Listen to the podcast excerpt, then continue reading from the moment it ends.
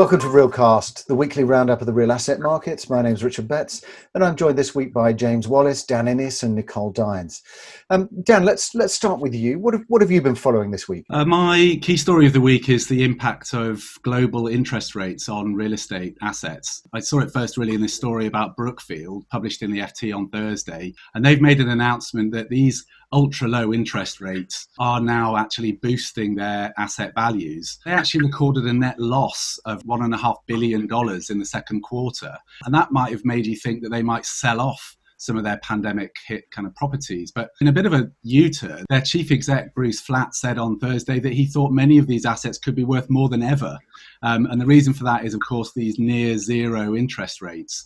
So he, he wrote to shareholders last week and he said that performance was good, all things considered. But you know, with all government debt now paying you know almost a nil return, the alternatives of real estate and infrastructure and other real assets has actually become you know more compelling than ever before. So while the world's kind of searching for returns, real estate is actually pretty resilient. He, he thought that maybe a multiple of 12 to 15 times earnings before interest, um, taxes and depreciation is potentially more reasonable. So it could see Brookfield getting a bit of a windfall. It hasn't all been rosy for Brookfield. They've had about 1.2 billion dollars of defaults on their debt uh, on their shopping mall portfolio, and that could mark the beginning of a process of giving some of those properties back to their lenders. My other story, sticking in over in stateside, was a story from the Wall Street Journal, and it's about repurposing retail space, and it could gradually make its way back over here to the UK.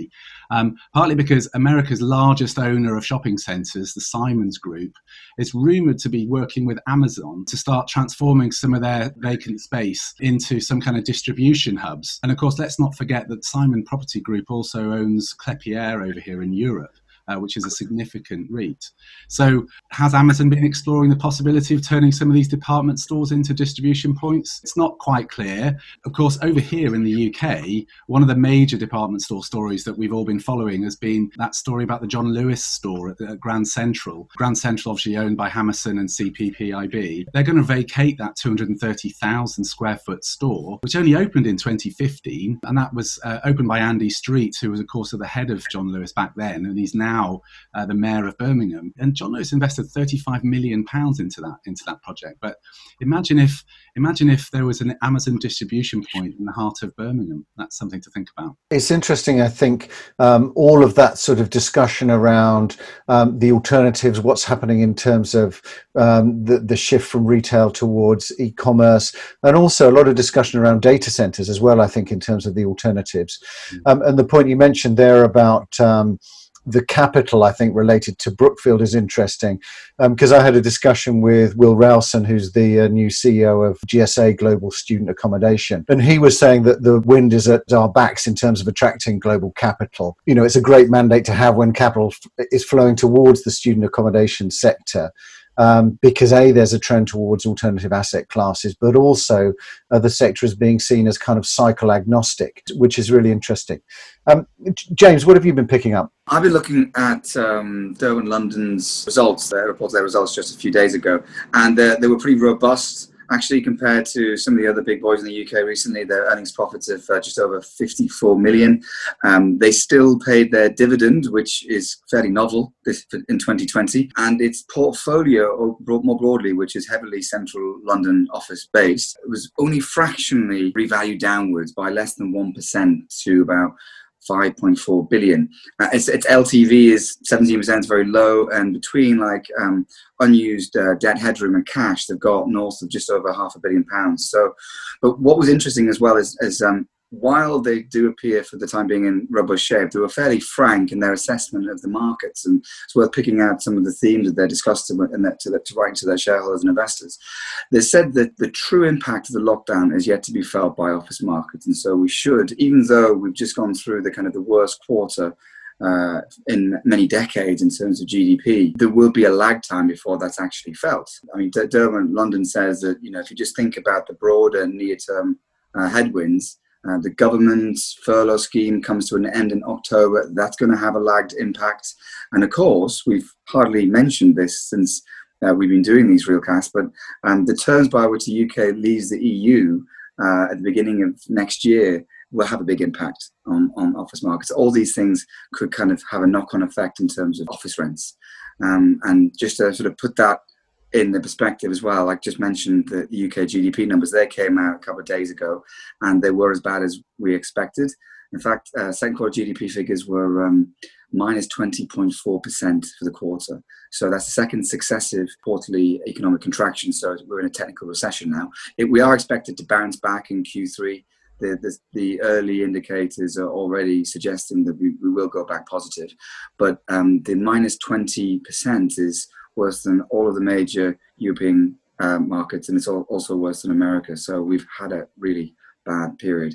So that that's the kind of backdrop. Derwent London says that they expect rising unemployment and business closures, um, which will push up London office vacancies.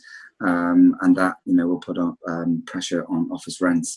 More broadly, just a final point, they made some comments around the kind of future of offices, and of course, as an office REIT predominantly, you'd expect them to be pro-office, which which of course they are but they did say that you know like like many have before that we'll see this kind of acceleration of pre-existing trends more flexible working offices with increased focus on health and safety more space required between desk and communal areas.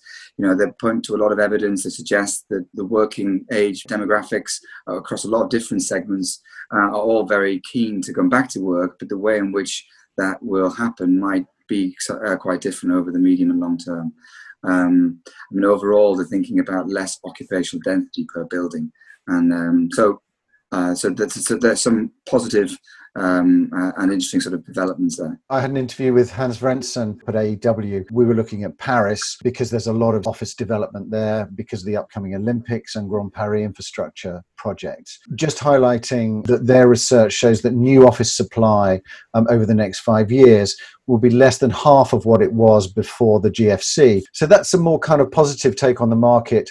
Um, because in the past, um, when demand was subdued, there were big development pipelines that that exacerbated the problems with oversupply. Um, so that was an interesting uh, take on it from from Hans. Um, what have you been seeing, Nicole? Well, in Italy, there's uh, especially Milan. There's a lot of sort of a positive buzz around offices despite uh, the COVID nineteen uh, crisis. And the gossip in Milan this week was that Banca Intesa, which is Italy's biggest bank, might take over this huge new shiny skyscraper uh, that was developed by Coima Res and uh, the sovereign fund of Abu Dhabi in Porta Nuova, which is Milan's shiny new CBD.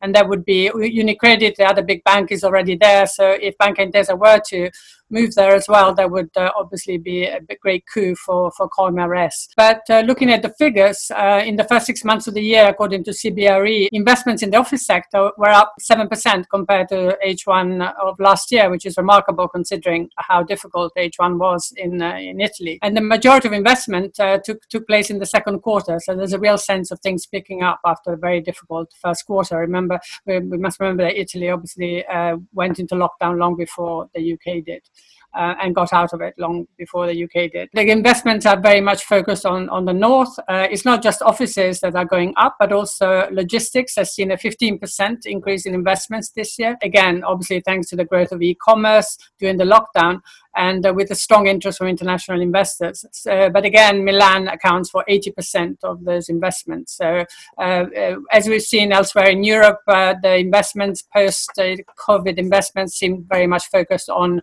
on quality. There's a flight to quality, and there's a and there's a flight to core products and and safety. Thanks, James, Dan, and Nicole. Thank you for joining us. Um, and we'll take a break now, and we'll be back with our regular weekly roundup of the key themes for real assets on the 7th of September. Look forward to seeing you then.